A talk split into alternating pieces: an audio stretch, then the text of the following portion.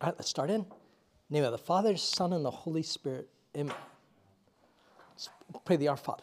Our Father, who art in heaven, hallowed be thy name. Thy kingdom come, thy will be done, on earth as it is in heaven.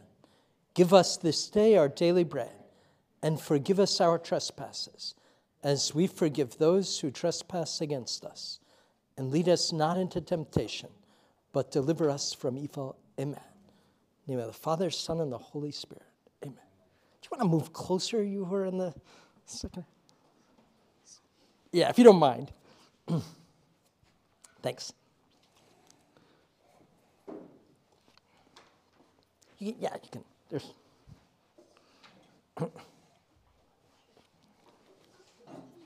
Any questions on last time? So last, yeah, last time we covered controversial things. Um, we did sexual ethics last time. So now's your chance to ask anything.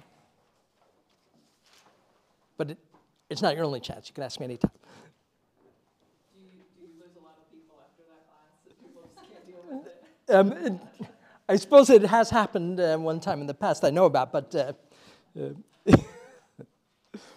but I don't know about it right now.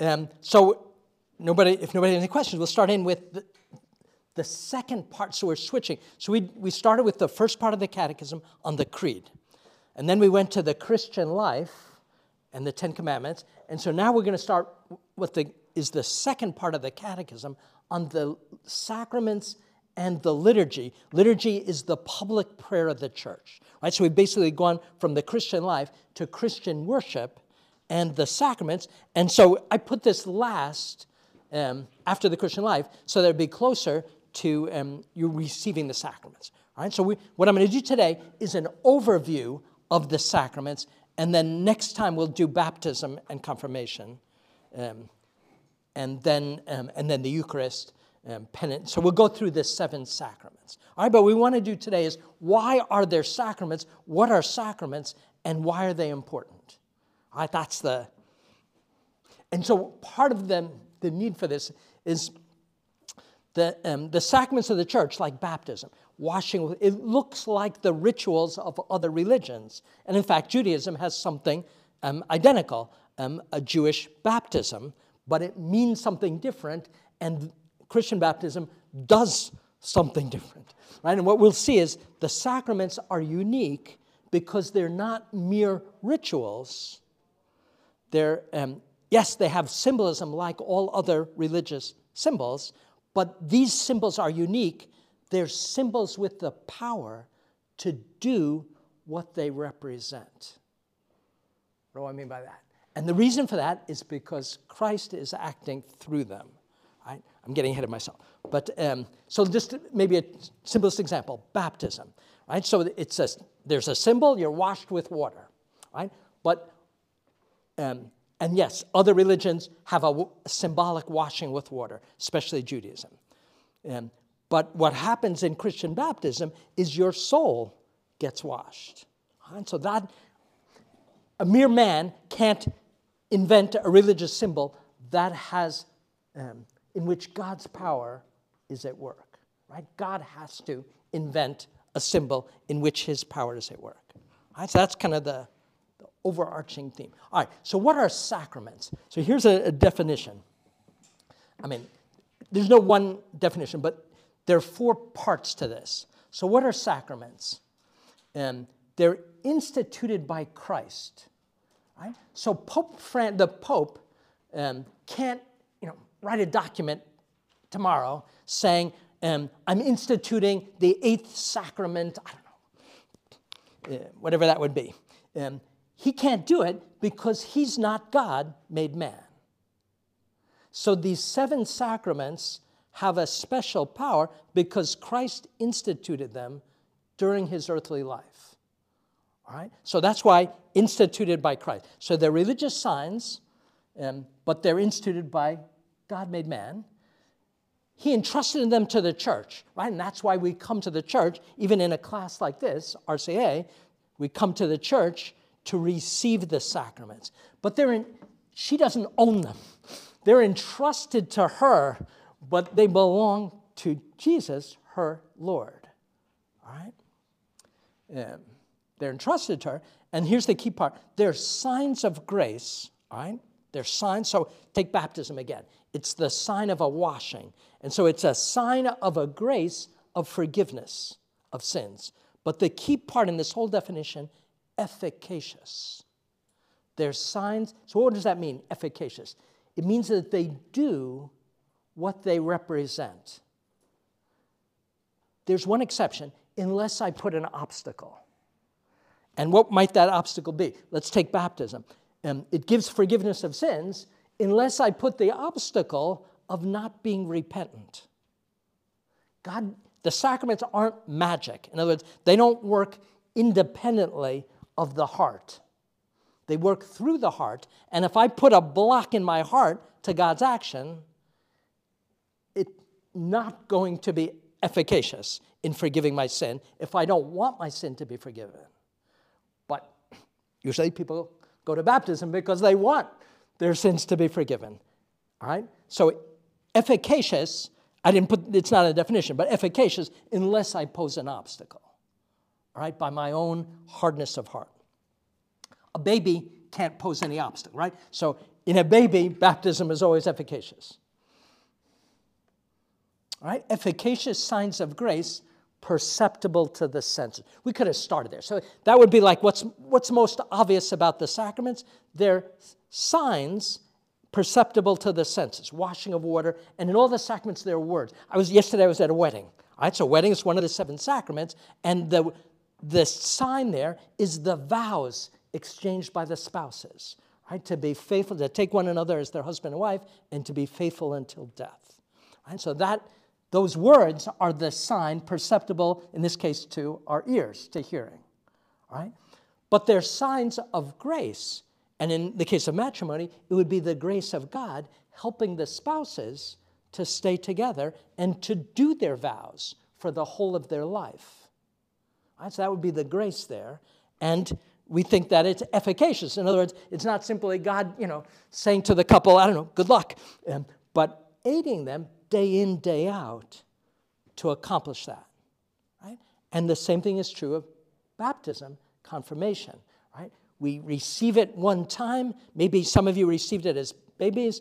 Others will be receiving it at Easter Vigil, right? It happens in a very, you know, in a few seconds. You get water poured on you, and you hear some words from the minister, I baptize you in the name of the Father, Son, and the Holy Spirit.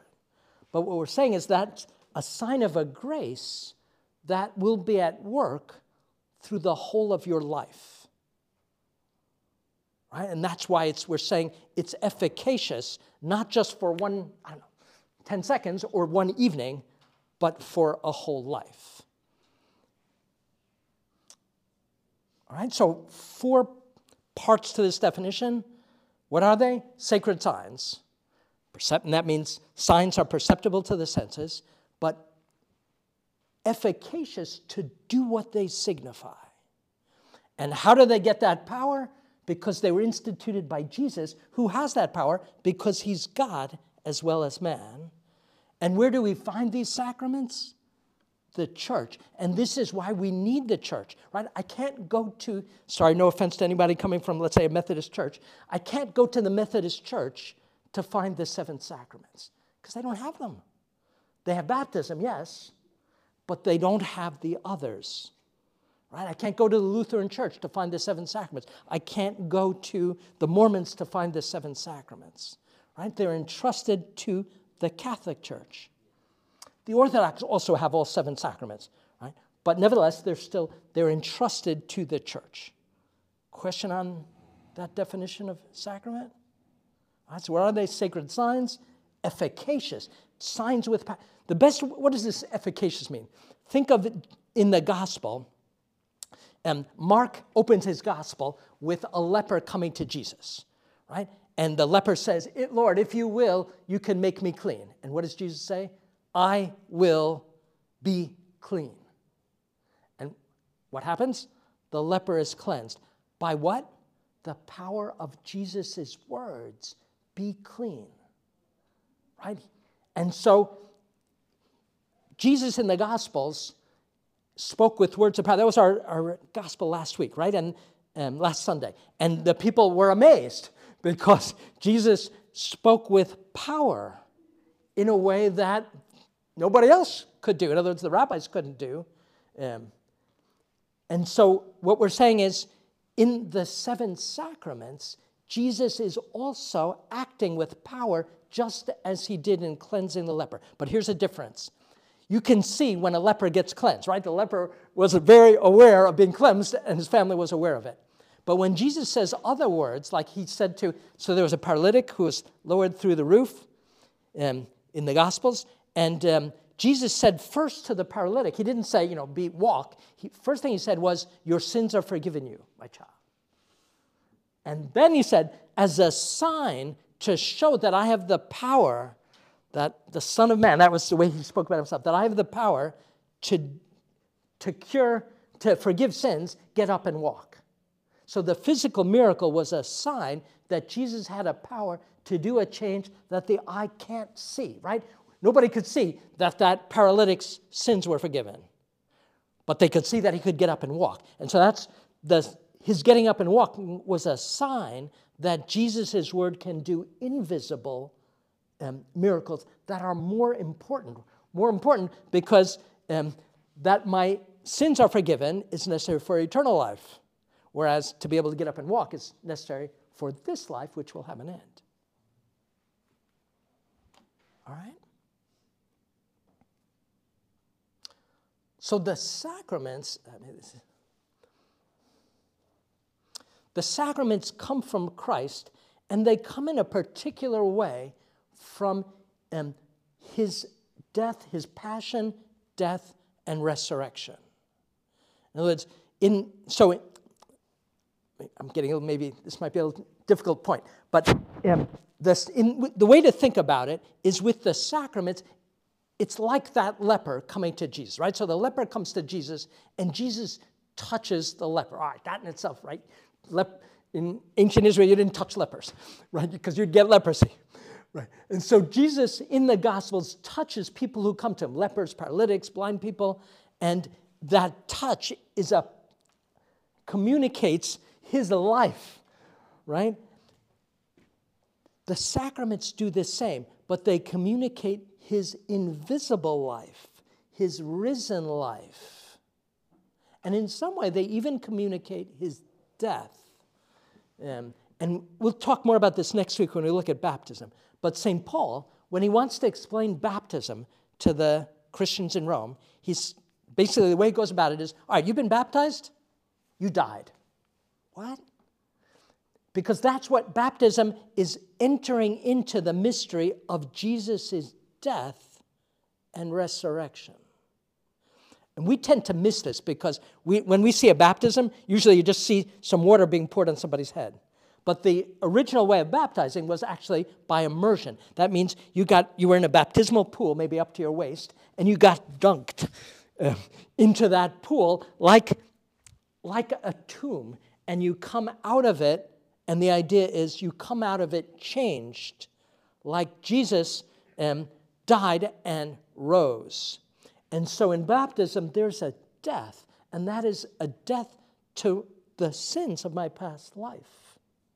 And there's a rising to a new life that ought to be different, right? That is um, the life of grace. All right, it's invisible. Very often, um, we can't directly, we can, I mean, in some way we can see when somebody goes through a conversion and leads a new life, they live, they better, we're supposed to live differently, right?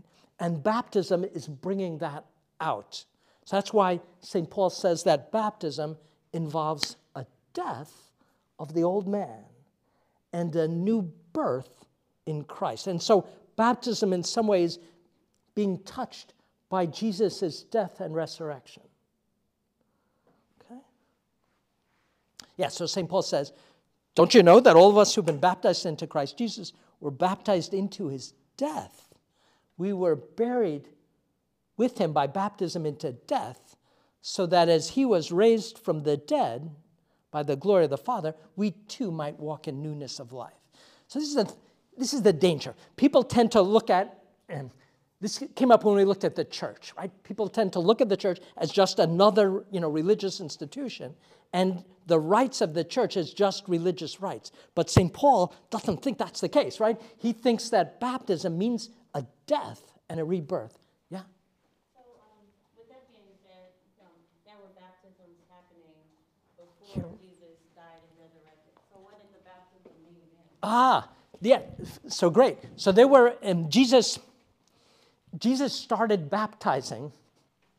That's, that's just a microphone so that people who are doing it online can hear. Um, yes, Jesus, um, so I'll, I'll talk a little bit about that next week. Jesus um, was baptized at the beginning of his public ministry three years before his death, and his disciples started baptizing immediately. But they were baptizing with the power of an event still to come three years later, his death. In other words, Jesus' death on Calvary and his resurrection are the power behind all the sacraments.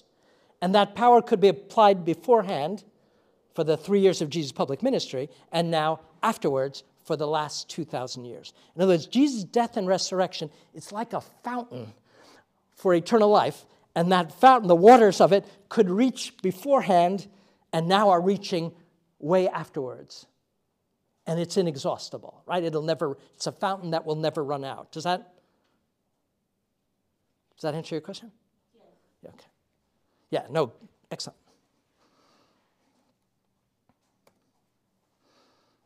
Okay, so I think we already said this. So the, what's the link between the sacraments and the church? This, it's not, so here's the wrong answer. Um, the church invents the sacraments or made up the sacraments, or the church is the author of the sacraments. No. We said Jesus is the one who instituted the sacraments, but he's entrusted them to her. So she's, the, the church wouldn't exist if there weren't sacraments. What do I mean by that? Um, who would be the members of the church if there was no baptism? Right? Because it's, we become a member of the church when we get baptized. Um, without holy orders, there would be no ministers of the sacraments, right? There would be no priests and bishops, and there would be no governance in the church. So the church um, is formed from the sacraments. But nevertheless, they're entrusted to her. And the way to think of it is the church is a bride, right? Jesus is the bridegroom. And um, in a marriage, sometimes, all right, maybe this doesn't work exactly, but it's, it's like a dowry. Um, but this is a dowry coming from the bridegroom that he's giving to her to be her inheritance and her riches Um, through the centuries, all right? So they're entrusted to her like her, I don't know, um, a power entrusted to her and a mission entrusted to her. And they build up the church, right? That's why, um, that's why we're doing this class, is to, um, to help you to receive the sacraments, baptism if you haven't yet received it, and um, confirmation. So they're for her because they build her up. But they're, in some sense, from her because they're entrusted to her. But they're not really from her in the full sense. They're from Jesus. Okay, sacraments do two things. Mm.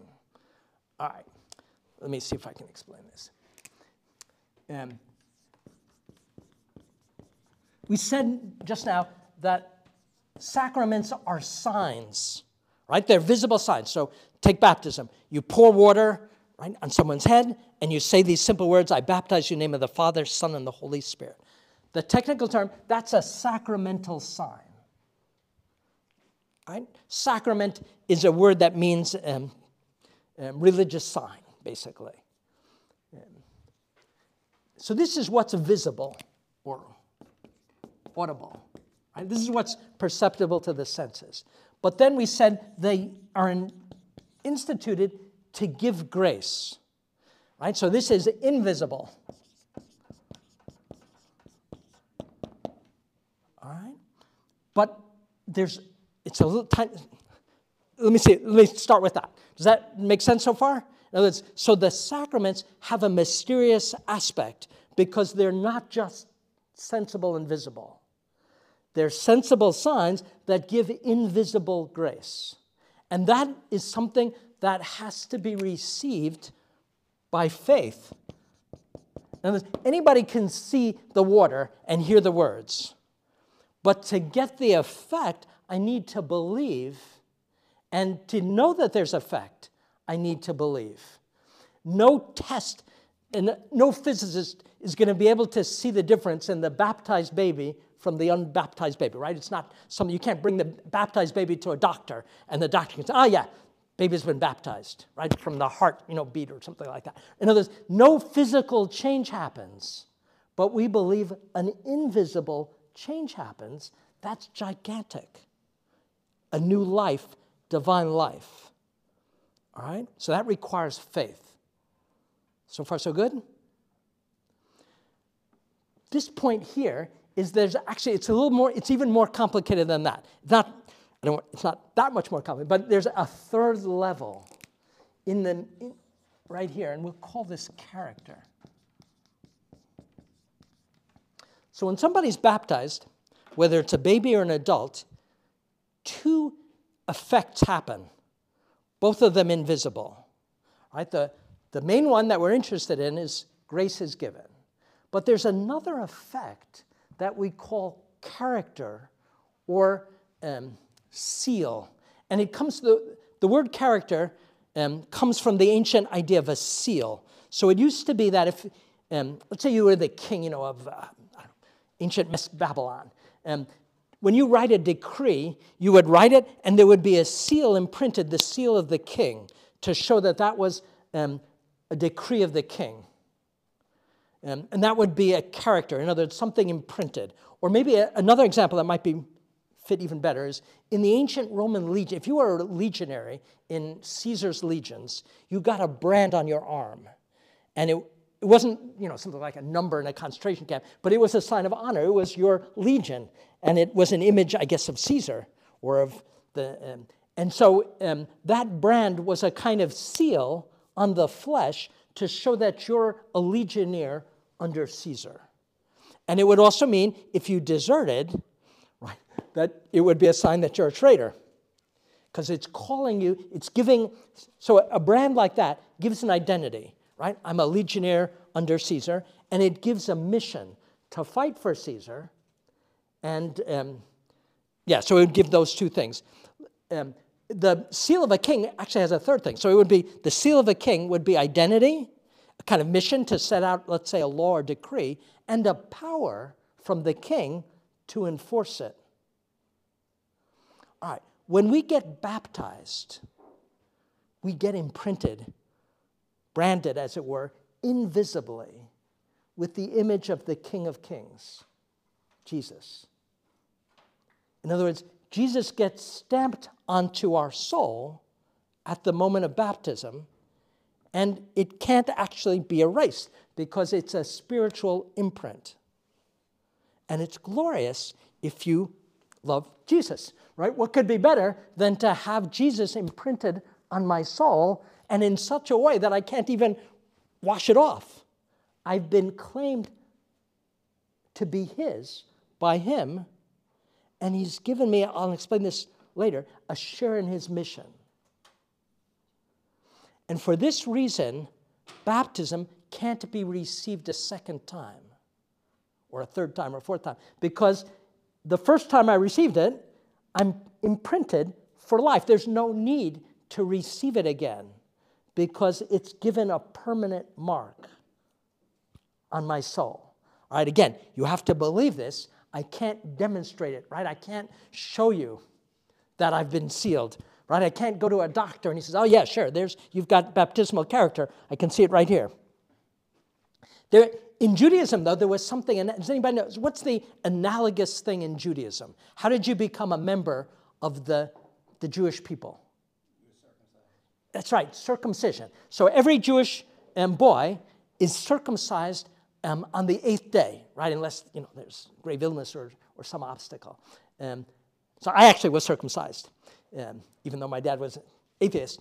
Um, and so circumcision does two things. It, um, you enter into the covenant and the people of God, in this case the people of Israel, and you get marked on your skin, right, in your your foreskin being cut away with actually a permanent mark, right? So I still bear the mark on my body from being circumcised as a baby. So that's the analogy. But the difference is circumcision leaves a physical mark that's indelible, and baptism leaves a spiritual, invisible mark that's even more indelible. Uh-huh. Yeah, in Israel, there, so we're, great. So it's not as if women didn't enter the covenant, but um, they didn't have a special sign. And so women would enter the covenant the same time, a week old, and they would receive a name. So that was true for both boys and girls. So boys and girls would receive their name on the eighth day and thus enter into the covenant. But boys had an indelible mark, circumcision, and girls didn't receive an indelible mark. And why that is, I don't know. Other than that, it was, anyway, that, we'll leave that to God. But in the church, baptism is irrespective of being male. So Saint Paul says a beautiful thing. He says, um, baptism, um, it doesn't, in other words, in Christ, those who are baptized in Christ, male or female, Jew or Greek, um, barbarian, rich or poor, free or slave, um, are nothing compared to the dignity of being baptized, right? So baptism is for all equally with no distinction of male, female, Jew, or Gentile, right? So circumcision was, you could say, I mean, it, it, this would be the wrong way to think about it, but somebody might think doubly discriminatory, right? Discriminatory against women because it's only for boys, and discriminatory against Gentiles because it's only for Jews. Whereas baptism is instituted precisely to be universal, right? But nevertheless, one has to um, seek it, right? One has to want it. Um, or one's parents want it for one's child, all right? So um, baptism imprints a character, and that's why it's only received once. The same thing is true of confirmation and holy orders. So this is why you can only get confirmed once, because when you're confirmed, whenever that is, so in the Eastern Rite, it's at, together with baptism, right? And so it might be, you know, an eight-day-old child gets baptized and confirmed, they're confirmed for life, and they never can get confirmed again because they're already marked. Um, and the same thing is true for a priest who receives, um, um, receives the priesthood. He's sealed with priestly character for life. If he does some grave crime against canon law, he might be, the punishment might be that he's laicized, meaning he's reduced to the lay status, meaning he can't serve as a priest anymore, but he's still a priest forever in the sense that this seal was imprinted and can't be washed off. All right, so we're saying of the, there are seven sacraments, three of them can only be received once because they imprint a seal that marks us for life. So, um, bringing it back to the fleshly analogy mm-hmm. of the legionnaire, mm-hmm. you said when he gets stamped with his legion, mm-hmm. he could also be marked as a traitor if he has... Right, yeah, if he leaves and starts fighting for the enemy. If my soul has been stamped with mm-hmm. Jesus Christ and, God forbid, I uh-huh. go astray and lead some other life, does that qualify me for the punishments? Yeah, in, in, in this sense that, I mean, we're qualified for the punishments even if I don't get baptized. In other words, that um, we're all going to be judged at the moment of death according to love, right? In other words, loving God, the double commandment. So everyone will be judged at death by the double commandment. If I've been marked, in some sense, it's graver if I die without love, right? If I die hating God and neighbor, right? That's worse. But, um, but in effect, though, um, it's not as if I'm only liable to... Um, but my punishment should be greater because I've yeah, known better. That's right. That's right. You can, and it's the general principle. Jesus says that to whom more is given, more is expected. But that's not a reason. That would be a very bad reason not to get baptized, right? Because that would be the fearful approach of the, right? So there's the parable of the talents. So Jesus gives, you know, to one ten, to another five, to another one. And what does the person who received one do? Buries it because he's afraid of losing it. And so fear ought not to be what guides our, yes. And so it is true that receiving baptism means that we're given a mission. So this is the right way to think about it is this. In baptism, we're given a, a glory. Christ's identity is stamped on us. So I'm not the same Larry. After, so I was baptized at twenty-nine, right, after this course, R C A. And, well, actually, I was baptized in the Anglican Church with my wife. But um, um, the Larry that I was before, yes, I'm still a human being. I'm the same individual. But we've been changed such that our identity is now changed. Still Larry, but it's Larry in Christ. And that means that I have a mission that's not simply Larry's mission, but Christ's mission. And that means that if I don't do that mission, I'm in some way more responsible because I'm, it's a glory to have, everyone wants a mission in life, right? The tragedy of so many, especially young people, is that they don't know what their mission is, right? And we're often not challenged enough. And the missions that people put are too little to us. And so there's nothing greater in human life than having a mission. And Jesus gives a mission that's big. What is the mission? It's to build up his church with him. That's the mission we're given in baptism and especially confirmation, right? And so yes, I, getting a mission means that I'm responsible for trying to carry out that mission. So that's why it's a solemn thing, right? In, in other words, getting baptized and confirmed isn't just something, oh, yeah, maybe I'll, um, I'll just go ahead and do that. And that's why we got this class. That's why it takes a little while and you don't immediately admit somebody, right? But you, do you really want this, right? Because yeah, you're, you're committing yourself.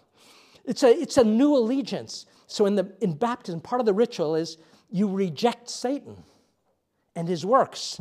And that should mean something, right? And you pledge allegiance to Christ and you say the creed, right? And you commit yourself to a life of faith, yeah. And to a mission, which is Christ's mission and not just my mission. But again, how beautiful that now, from now on, my mission is Christ's mission. And they go together. And so a huge problem, in, I mean, this is the difficulty in living Christian faith in a secular society. We tend to be oblivious to this whole dimension, right? We tend to think baptism is just something you do, right? If you're Christian, it's what you do. Confirmation is something you do, and um, it's no big deal. Yeah. But yeah, we're saying it's a big deal. Okay. Thank you. Yeah, thank you. So yeah, it's a solemn thing. But it's, here's the, the, the flip side of it, is if we're given a stamp, so the legionnaire, that stamp on his arm marked him out as a traitor, but did that brand actually help him at all? It's just, right, it's just a brand on the skin. It, it doesn't have any power at all, right, the brand. But character, the character we get in baptism, is a character with power, the power to give grace if I don't put an obstacle, right? So it's totally different in that regard. It's a mission that carries with it a power, a spiritual power that um, is supernatural and therefore greater than, you know, having a high I Q or, I don't know, having musical talent or any other natural gift that you want to put there. Larry? Yeah? We did have a question okay. uh, off the live stream. Uh, what happens if you're unsure whether or not you've been baptized? Um, so if... Yeah, you want to do due diligence, right? And so that's why we ask you to um, get your baptismal record. But sometimes it can happen that there's really real uncertainty about whether I was baptized or not, in which case we do a conditional, right? The, the priest will do a conditional baptism. And that's just simply, if you haven't been baptized, I baptize you. If you have already been baptized, nothing is happening here, all right? So yeah, conditional baptism um, can be given, right? And um, generally, that might, again, talk with Father Povis about that, if that applies to you. And sometimes um, that can happen, say, the week before the, um, the Easter Vigil, depending on the case. That's true, by the way, of all the, the sacraments. So sacraments can be given absolutely or conditionally, right, if, if, if you're capable of receiving. Suppose somebody um, is um, in a car accident and you don't know if they're dead or alive. Can they be baptized? Yes. Conditionally, right? If you're alive, I baptize you in the name of the Father, Son, and the Holy Spirit. Uh-huh.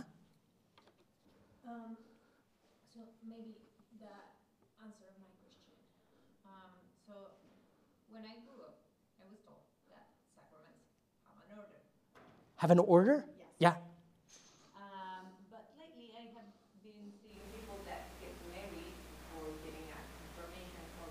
Oh, okay.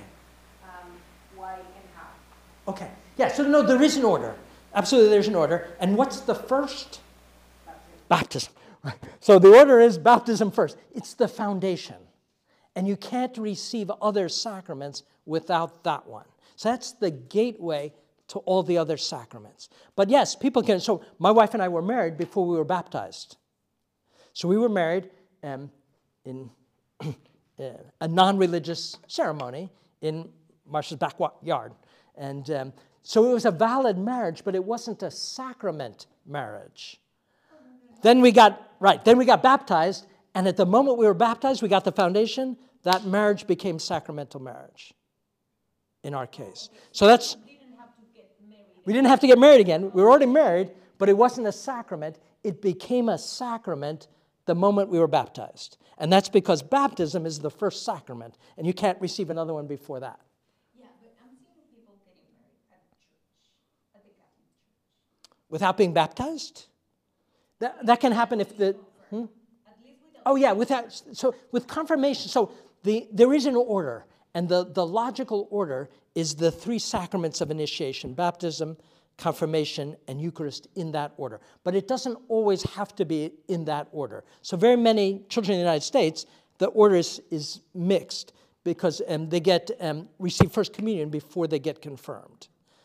Whereas in the Eastern tradition, always you get confirmed before baptism, confirmation, the Eucharist. And that's how it is in the R C A, right? So those of you who haven't received any sacraments yet, you'll receive baptism, confirmation, and the Eucharist in that order, all on, in the same evening, right? And that's, yes, the ordinary way, the ordinary order. But there can be exceptions, okay? Okay. All right, so this seal or character applies just to three sacraments, right? And so that's baptism, confirmation, and holy orders. Marriage is similar. Um, so in marriage too, there's a, at the moment of marriage, there's a sacramental marital bond that likewise lasts. But it's different that um, baptism lasts for all eternity, whereas marriage lasts until death of one of the spouses. But, but otherwise it's similar, all right?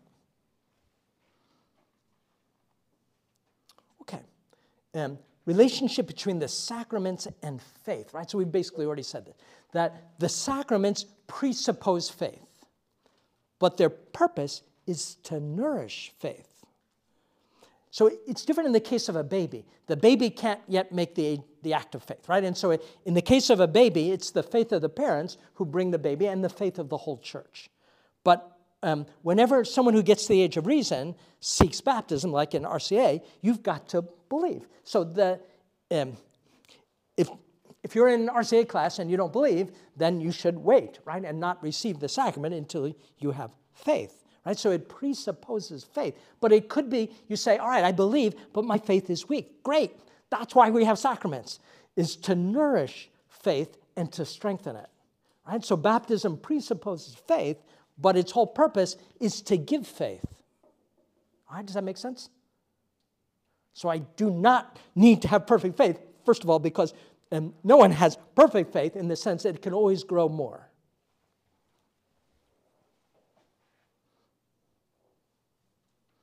All right, so the sacraments nourish faith, strengthen it, and express it. And the, um, there's a unity between the worship of the church and the faith of the church. In other words, we worship in accordance with what we believe and vice versa. All right. Why are they efficacious? I think we've already said this. The sacraments are efficacious because they're not based on my work or the minister, Father Povis's work. Right? If, if I thought that baptism got its power from, I don't know, the priest, Father Povis, I'd always be worrying, how do I know he's a holy man? And if it, baptism got its power from my faith, I might always be worried, do I have faith? Is my faith strong enough? Fortunately, the power of baptism doesn't come either from me, the recipient, or from the minister, Father Povis or Father Breyer, or whoever you want to pick, but from Jesus. All right, so that's, that's what we mean when we say that the sacraments are efficacious from themselves, not from themselves in the sense, not from water, but from Jesus who's using that water. So here's what we should think. In every sacrament, even though there's a minister who's a human being, right, Father, let's say Father Povis, um, Easter Vigil, it'll be the Archbishop, Archbishop Rozanski celebrating. Um, we should think that, yes, Archbishop Rozanski is celebrating, but he's celebrating by lending his lips to Jesus, and it's Jesus acting here and now in all of the rites, baptizing us, confirming us, and um, making the Eucharist present and feeding us with his body and blood. Right, so Jesus is the principal one acting in the sacraments. And again, I can't see it, right? I see Father Povis or, or Archbishop Rozanski, but I have to believe that, right? And so they're efficacious. So there's this Latin phrase, don't worry about it, but you might hear it sometimes, um, uh, ex opere operato, which simply means from the work done. And what work? Jesus' work. When? On Calvary. That's the work done. Jesus dying for us. And from the power of his death and resurrection, baptism, confirmation, the Eucharist, um, penance or confession, holy orders, matrimony get their power. Okay?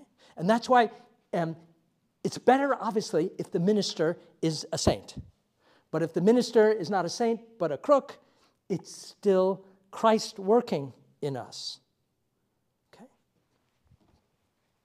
But, so the efficacy doesn't come from the minister, it doesn't come from me, but we said I can block it. So I have something to do with it, meaning the subject, the recipient, right? So all of us.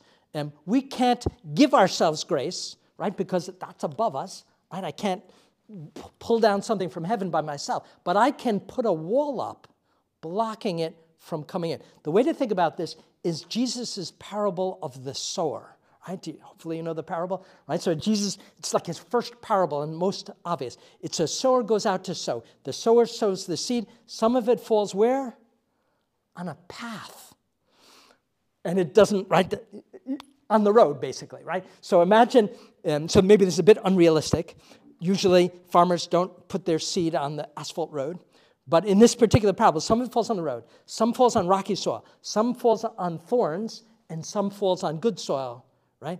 And that which falls on good soil grows up and gives, you know, thirty-fold, one hundred-fold. But that which falls on the road doesn't, nothing happens. That which falls on rocky soil, something happens at first, but then it stops because there's not enough roots. And then similarly with the thorn, something happens, but then it stops.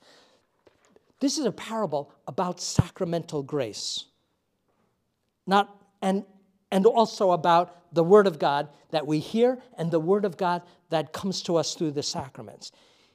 It has these, in this particular parable, right, the seed, was it different in the four cases? No. It's the same. What about the sower? Is he different? Same sower, Jesus. Same seed, his Word, right? But the soil matters, and the soil is the heart of the person receiving it, right? So if I'm that road, uh, nothing's going to happen. In other words, it's possible for us to put an obstacle to the effect of the sacrament. Um, and it's possible, so in the case of the road, nothing happens, right? I don't really want it. But in the case of the other, this rocky soil and the thorns, I do want it, but I don't persevere, right? And so the sacraments don't guarantee that we're going to persevere. We have to want to continue to persevere. All right, does it, questions on that? So it, it makes it, here's the key thing. On the Easter Vigil, you'll see um, probably, I don't know, five hundred people going down the communion line to receive Jesus. And you'll see, I don't know, ten, ten of us or fifteen getting baptized and maybe twenty um, getting confirmed. And all are receiving the same baptism, the same confirmation, and the same Eucharist, right? We're re- but everyone's going to have a different grace. No two people will get the same grace. Why is that? Because we've got different soils, right? And what makes a soil better is that there's more desire. Not that I'm, to be the better soil doesn't mean I'm perfect, because nobody is. It means that I have more desire.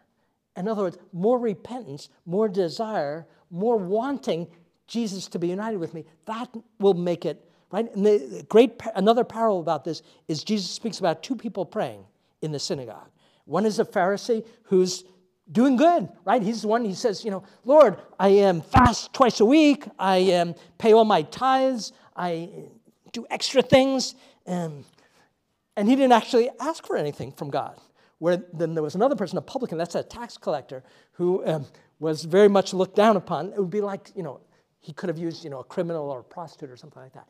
And the, the tax collector is saying, Lord, you know, have mercy on me, a sinner. And he doesn't even dare to look up. All right, Jesus asks, which one went out justified? Right, the tax collector, the publican, and not the Pharisee. So that's how it is with the sacraments. It's not that my perfect life is meaning I'm getting more grace. It's my desire for God and my humility that opens me up to getting more grace. Questions on that?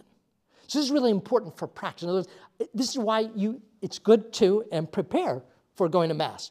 I want to, and that pre preparation is of my heart.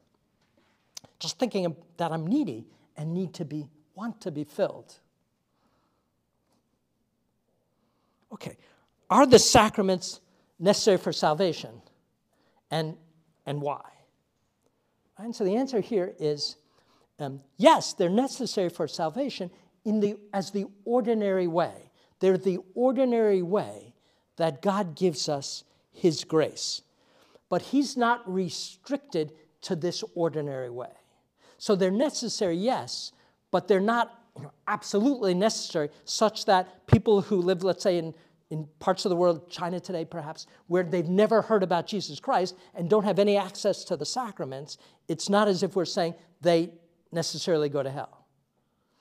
God can work outside the sacraments, but the ordinary way he wants to work is through them. And the, I didn't explain that, but uh, maybe let's, let me do that right now. Why, why would he make the sacraments the ordinary way to give us his grace? Why couldn't we, he just say, just pray for grace, and that's enough? Anybody want to? During COVID year, we kind of all were, we couldn't come to church, right? Churches were closed, and so um, we um, made a little God corner in our basement um, with a little altar and uh, crucifix, and the idea would be I could pray for grace there, and yes, absolutely I can, and that's a good thing. But why does he want us to come to church and be baptized, come to church and be confirmed, to come to church and receive the Eucharist in a visible way with sensible signs? Okay, fantastic. Because if it were just going to my God corner, it would just be purely individual. And he wants to save us as a community. Thank you, fantastic. All right, does that make sense to everyone? He wants us to receive his grace together and not just simply dispersed. So that's a huge reason. There's, there's more than one reason. Anybody else? If I were just receiving it by prayer, would it be something visible or invisible, right? It would be purely invisible. But we've got bodies, right? And we've got senses.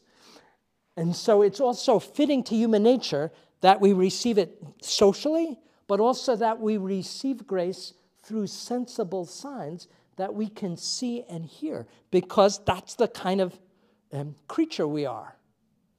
Does that make sense? In other words, Jesus wants to save us according, in a way, fitting to our nature. And our nature is we, um, we learn about spiritual things from our senses, from hearing above all. And that um, on the human level, we get nourished by eating. And so he wants to nourish our souls by eating something, his body and blood. He wants to cleanse our souls by washing with water. He wants to strengthen our souls and give it the Holy Spirit by putting olive oil on our foreheads. That's what happens at confirmation, right? And so he wants to make use of signs. That's why it's the ordinary way, because we've got senses and we learn through our senses. And the sacraments in some way are like Jesus. So Jesus, when he walked in Galilee and Jerusalem, he looked just like anybody else, right? And the church's signs look like other religions' signs.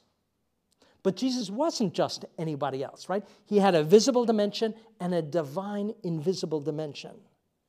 The sacraments are similar. They look very humble, water in a few words, and some little pieces of bread and wine, at least apparently, what appear to be bread and wine. Um, simple words in the confessional, I, um, your sins are forgiven. In the name of the Father, Son, and the Holy Spirit. I absolve you from your sins. In the name of the Father, Son, and the Holy Spirit. Um, and yet we believe that something um, invisible, supernatural happens, right? So the sacraments are like Jesus in being both visible and invisible, right? And that's fitting for human beings.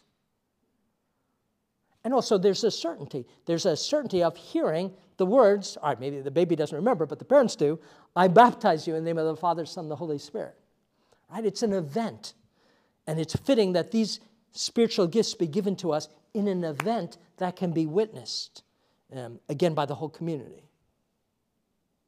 Questions on that? Yeah, Saint Paul says in the letter to the Romans, faith comes from what is heard, right? And that's from the word of God preached, but also from the sacramental word, right, that we hear, I baptize you, right? Be sealed with the gift of the Holy Spirit. I absolve you from your sins, et cetera. This is my body. All right, so they're necessary in as the ordinary way. Yeah. That means the best way, and a way that Jesus commanded, right? Jesus, before he left this, his last words that are recorded are the missionary mandate, where he said, go out into the whole world, making disciples of of every person, baptizing them in the name of the Father, Son, and the Holy Spirit. Right? So Jesus commanded us to baptize, so in that sense it's necessary. It's necessary because the most fitting way he gives us, it's necessary is the ordinary way. But if somebody wasn't able to encounter baptism, um, they can still be saved. Right? And that's because God's power isn't limited by the sacraments. Questions on that? All right, what is sacrament? So I put it up here on the board, sacramental grace, and we talked about grace a month ago or two months ago. Um, but basically, um, anybody remember a definition of sanctifying grace? What is sanctifying grace?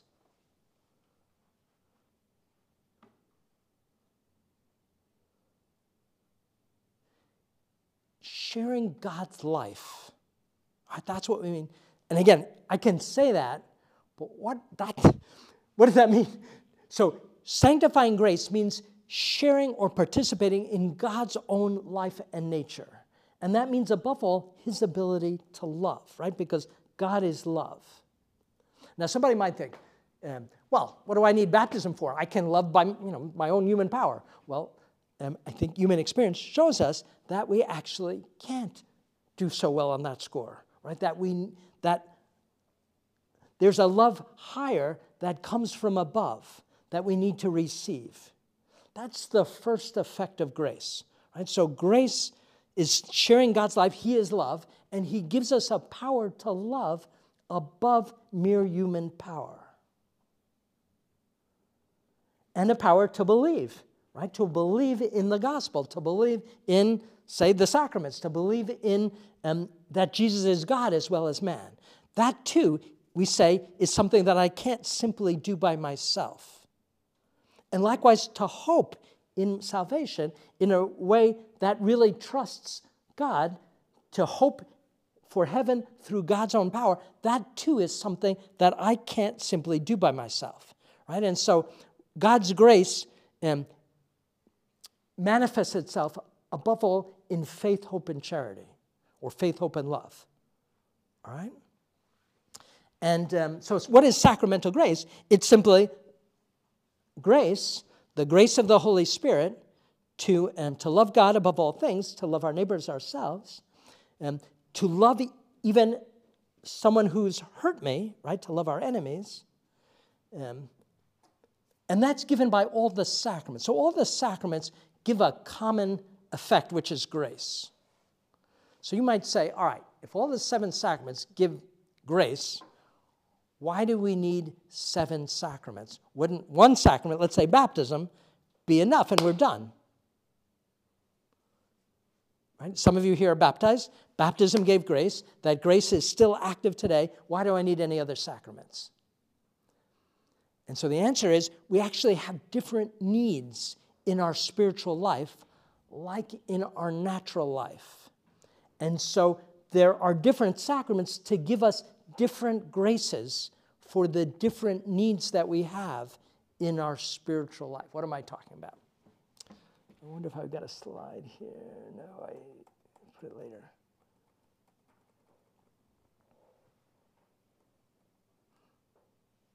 So I'm going to ask another question. We'll, we'll go back to, um, but, um, so why are there seven sacraments and not just one sacrament? And so Thomas Aquinas, great, greatest theologian in the church, gives a really simple, beautiful answer to this question. And he makes an analogy with our natural life. In our natural life, do we have just one need or many needs? And clearly, many needs, right? What would be the first and most basic need for our natural life? And that is birth, right? Even, or really, conception. Conception and then birth, right? In other words, if we're not conceived by our parents, and not born, um, no other, um, right? Nothing else is going to help me. Um, so that's, in our natural life, our first need is to be conceived and born. All right, in our supernatural life, in our spiritual life, is there something like that? Yes. What sacrament is it? Baptism. It's the sacrament by which we get born into the church and into Christ's life. All right? And so it's like being born. And it gives a grace precisely to be born and to be a member of the church. Okay? All right, what else do we is necessary in our natural life? Well, you don't want the baby to stay a baby always, right? You want the baby to grow up. And so we need growth in our spiritual, in our natural life. So it makes sense there's going to be a sacrament corresponding to growth, to maturity. Anybody know what that is? Confirmation. Confirmation. That's confirmation. So you can see how important confirmation is. It's the sacrament by which we are given a principle of spiritual growth to maturity. What spiritual? So spiritual maturity is different than physical maturity, right? Physical maturity is you get to be twenty, something like that, right? You're an adult. But what's spiritual maturity? What would be a synonym to be mature in Christ?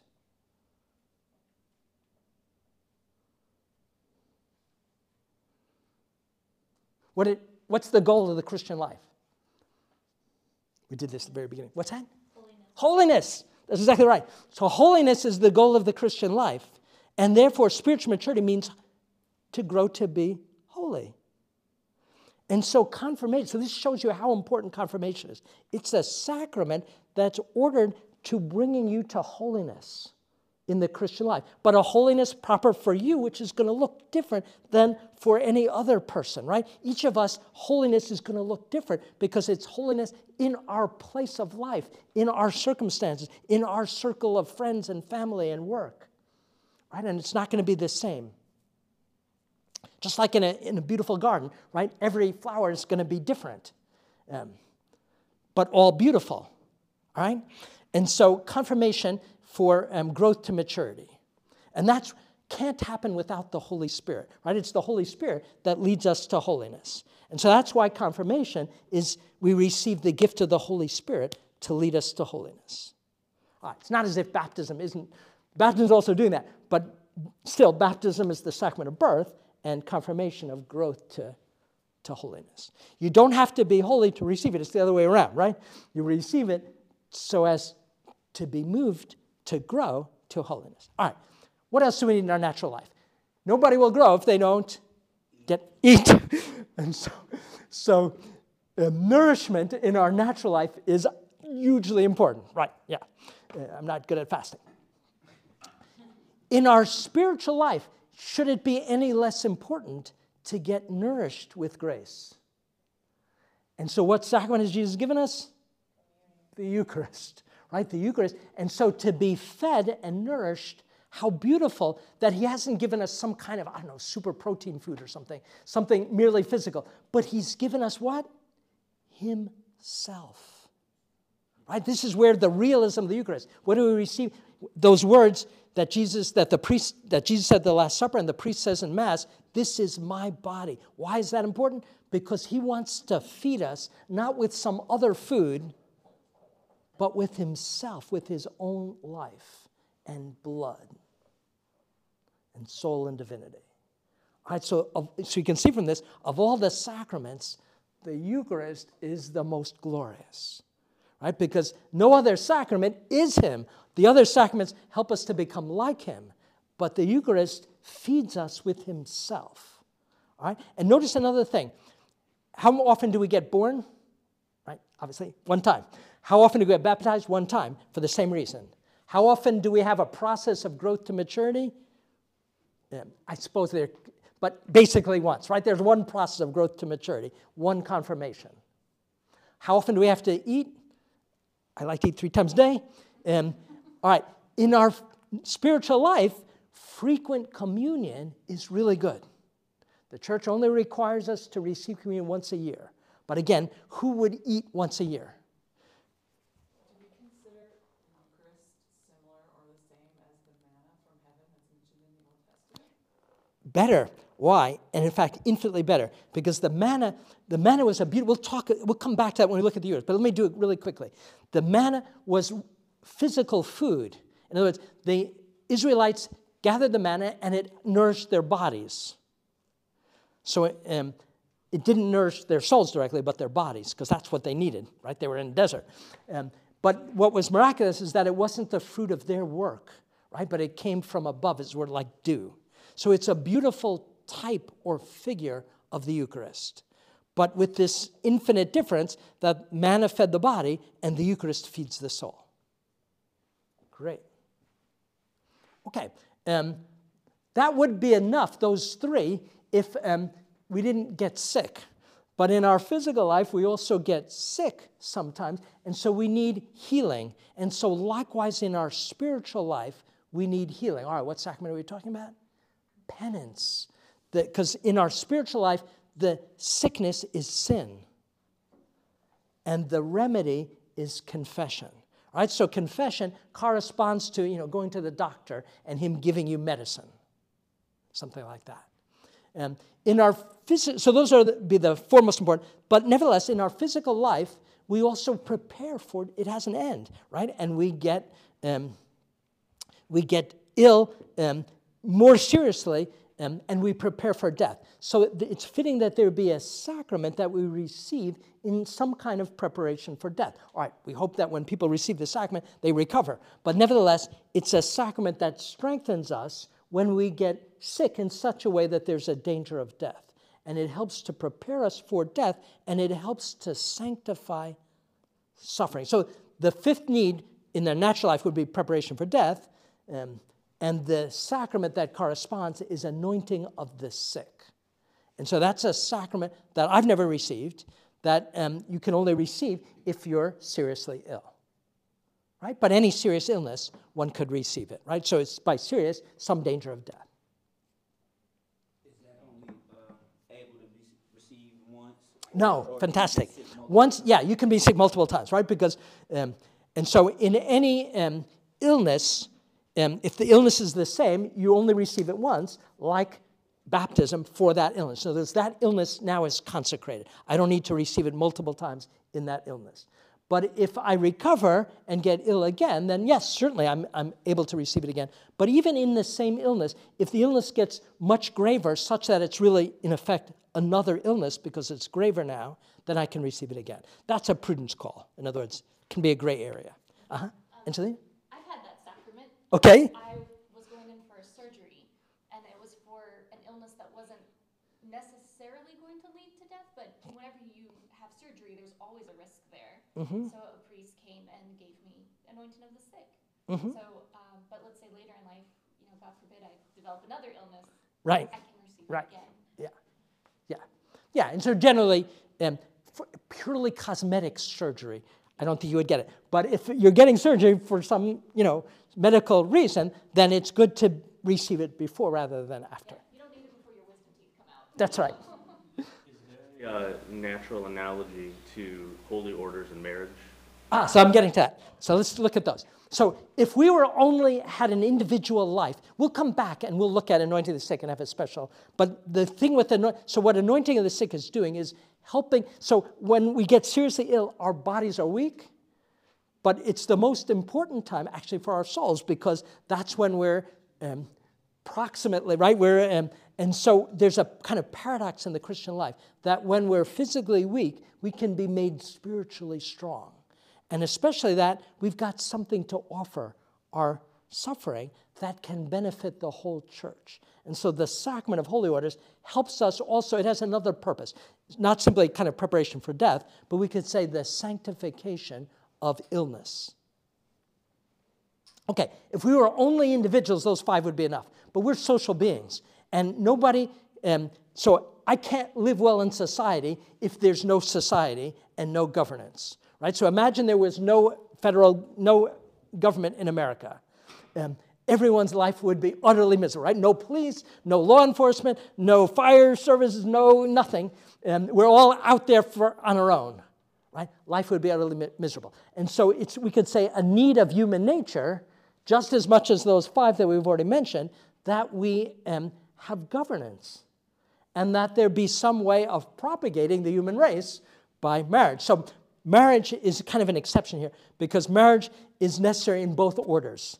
So marriage is necessary to propagate the human race on the natural level, and it's also what tends to propagate the church. So that's an odd case in which it's actually the same thing in the natural. So Jesus has taken something that already existed from the beginning, marriage, right? So marriage was made in Genesis two when Adam and Eve were created, and it's not good for Adam to be alone, right? And um, the two shall become one flesh.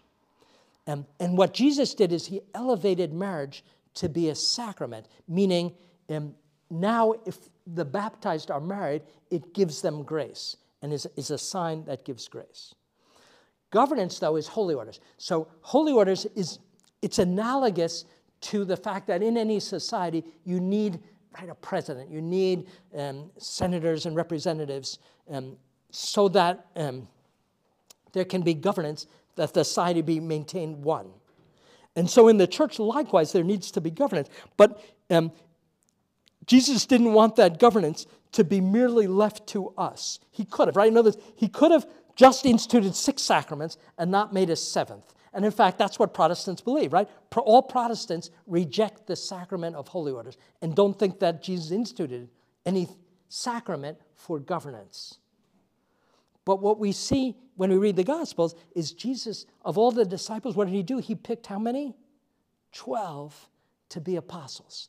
And he gave them authority, right? Authority, that's sacramental. In other words, precisely to anoint the sick and cure them, to chase out demons, and then later to baptize, to, um, to confirm, and to um, give the Eucharist, celebrate the Eucharist, right? And so Jesus instituted governance for his church from above and not merely from below. In other words, Jesus didn't institute a church in which he left it to us. Let's elect our ministers and give them some, I don't know, power to act on our behalf, as if it came from us. Because what holy orders is, is being able to act in the person of Jesus. Right? So what the priest does in the Mass is he says words that are proper to Jesus. This is my body. He uses Jesus' own pronoun, the my of Jesus. This is my body. This is my blood. And in the confessional, he says with his eye, I absolve you. All right, who's doing the absolving? Jesus through him, right? And so the priest receives a sacrament that enables him to act in the person of the head of the church, who is Jesus. And we could also say the bridegroom of the church. We're, so this is harder for men, but the, all the members of the church who are baptized are, by baptism, we're brought into the bride, right? Women have an easier time in understanding what it means, the beauty, the dignity of being a member of the church. It means being a member of the bride of God made man, right? He's the bridegroom. And um, holy orders is the sacrament by which some, and here's why it's fitting that they be men. Some are chosen to act in the person of the bridegroom, to be able to do acts proper to the bridegroom, and that is feed his bride with his body and blood. Right? And so the church needs the sacrament of holy orders, but the church doesn't need everybody to have it, just as we don't need everybody to be a president. And in fact, it couldn't possibly be, right? It wouldn't work. If we're all president, then it's like you have no president. All right, so that's why there's one bishop in a city, right? Archbishop Rozanski. All right, and this is also why Jesus instituted a male priesthood, right? People get all upset about this, right? If it's possible. But um, the way to understand it, it's a symbolism. It's the reason why the priest has to be male is simply to represent Jesus, the bridegroom, who's feeding his, his bride by means of a, someone who's ordained to act in his person and to govern the church, acting again in his person as the head of his church.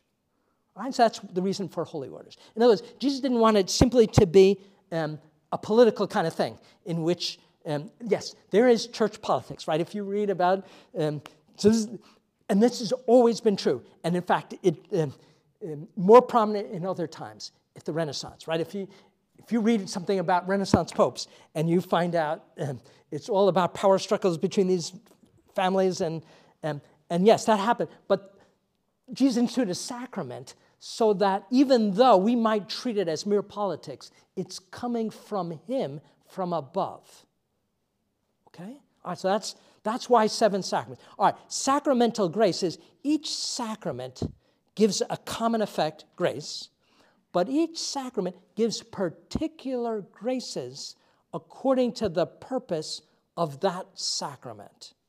And they all have a different purpose, and we just went through the seven purposes. So let's, so baptism gives the grace, entering the church, but a grace to be a member of the church, and that means, above all, to believe. So the grace of baptism is to believe what the church teaches and not, you know, my own thing, to hope in Jesus and to love. So baptism is the foundation. Confirmation gives more graces, right? We said the graces to grow to holiness. How many graces is that going to be? Uncountable. In other words, confirmation is going to be, so there's a, in, in the fourth chapter of John's Gospel, he has a dialogue with a woman at a well, a Samaritan woman. And Jesus comes to the well, and um, he asks her for a drink of water. And she's really startled, first of all, because um, Jews don't ever ask Samaritans for anything. And then a man asking a woman, I guess, would have been usual at that time. But, but in any case, um, and then Jesus flips around and says, if you knew who I was, if you know who I am, you would be asking me for a drink and water, and I can give you water that will well up to eternal life. So confirmation is basically receiving um, graces, not just at the time you're confirmed, the Easter Vigil, but all throughout your life to grow to holiness. And yes, I can block them because not every Christian becomes a saint. I can block it by not caring. I can block it by living a contrary way. But if I desire it, then it will continue to produce graces every day. All right? Eucharist, what grace is that going to give? The Eucharist is above all the grace of union. Who do we receive when we receive the, the Eucharist? Jesus. So the Eucharist gives us graces to be united with him and to everyone who's united with him. That's our brothers and sisters. So the Eucharist feeds us with charity. And the Eucharist is the best remedy for discord in the family, for discord in our friends, for discord in our country, et cetera. It doesn't cure it magically, though. Right? In other words, it gives, it feeds us day by day, all right? Penance is a remedy for sin, and therefore, if I confess my sins, let's say I go to confession, I say confess something that I frequently fall in, the grace of confession is going to be an aid to strengthen me against that sin, right? Anointing the sick is going to give an aid to offer my suffering, not simply to, you know, undergo it, but to um, abandon myself in some way to God's plan and to offer it for other people, for the people that I love in the whole church. Um, holy orders is going to strengthen the person who receives it to be a good minister, right? To, to distribute, to help, um, um, to distribute the sacraments in such a way as to lead to holiness among the Christian faithful, right? And to govern his church wide. So tons of graces that a priest is going to need day in. So I teach seminarians. So it's really helpful for them because they can easily think, this is too daunting. I can't do it. And the answer is, yes, you're absolutely right. You cannot do it. Um, your strength is not enough. But I'm giving you strength. And the same thing is true of marriage, right? All right, it's a wedding yesterday. And it, it's so beautiful. But what are they promising? The spouses, right? To be faithful every day of their lives, for the whole of their lives till death do us part. How do I get the strength for that? Not from me, but from the sacrament, all right? So that's sacramental grace, right? Beautiful thing. But the more I believe it and desire it, the more I'll receive. All right, so we'll leave it there. Sorry, I went over. And next time, we'll, um, um, we'll start with baptism. And I, maybe I'll say a little about the liturgy. In the name of the Father, Son, and the Holy Spirit. Amen. We give you thanks, Almighty God, for the gift of your sacraments through Christ our Lord. In the name of the Father, Son, and the Holy Spirit. Amen.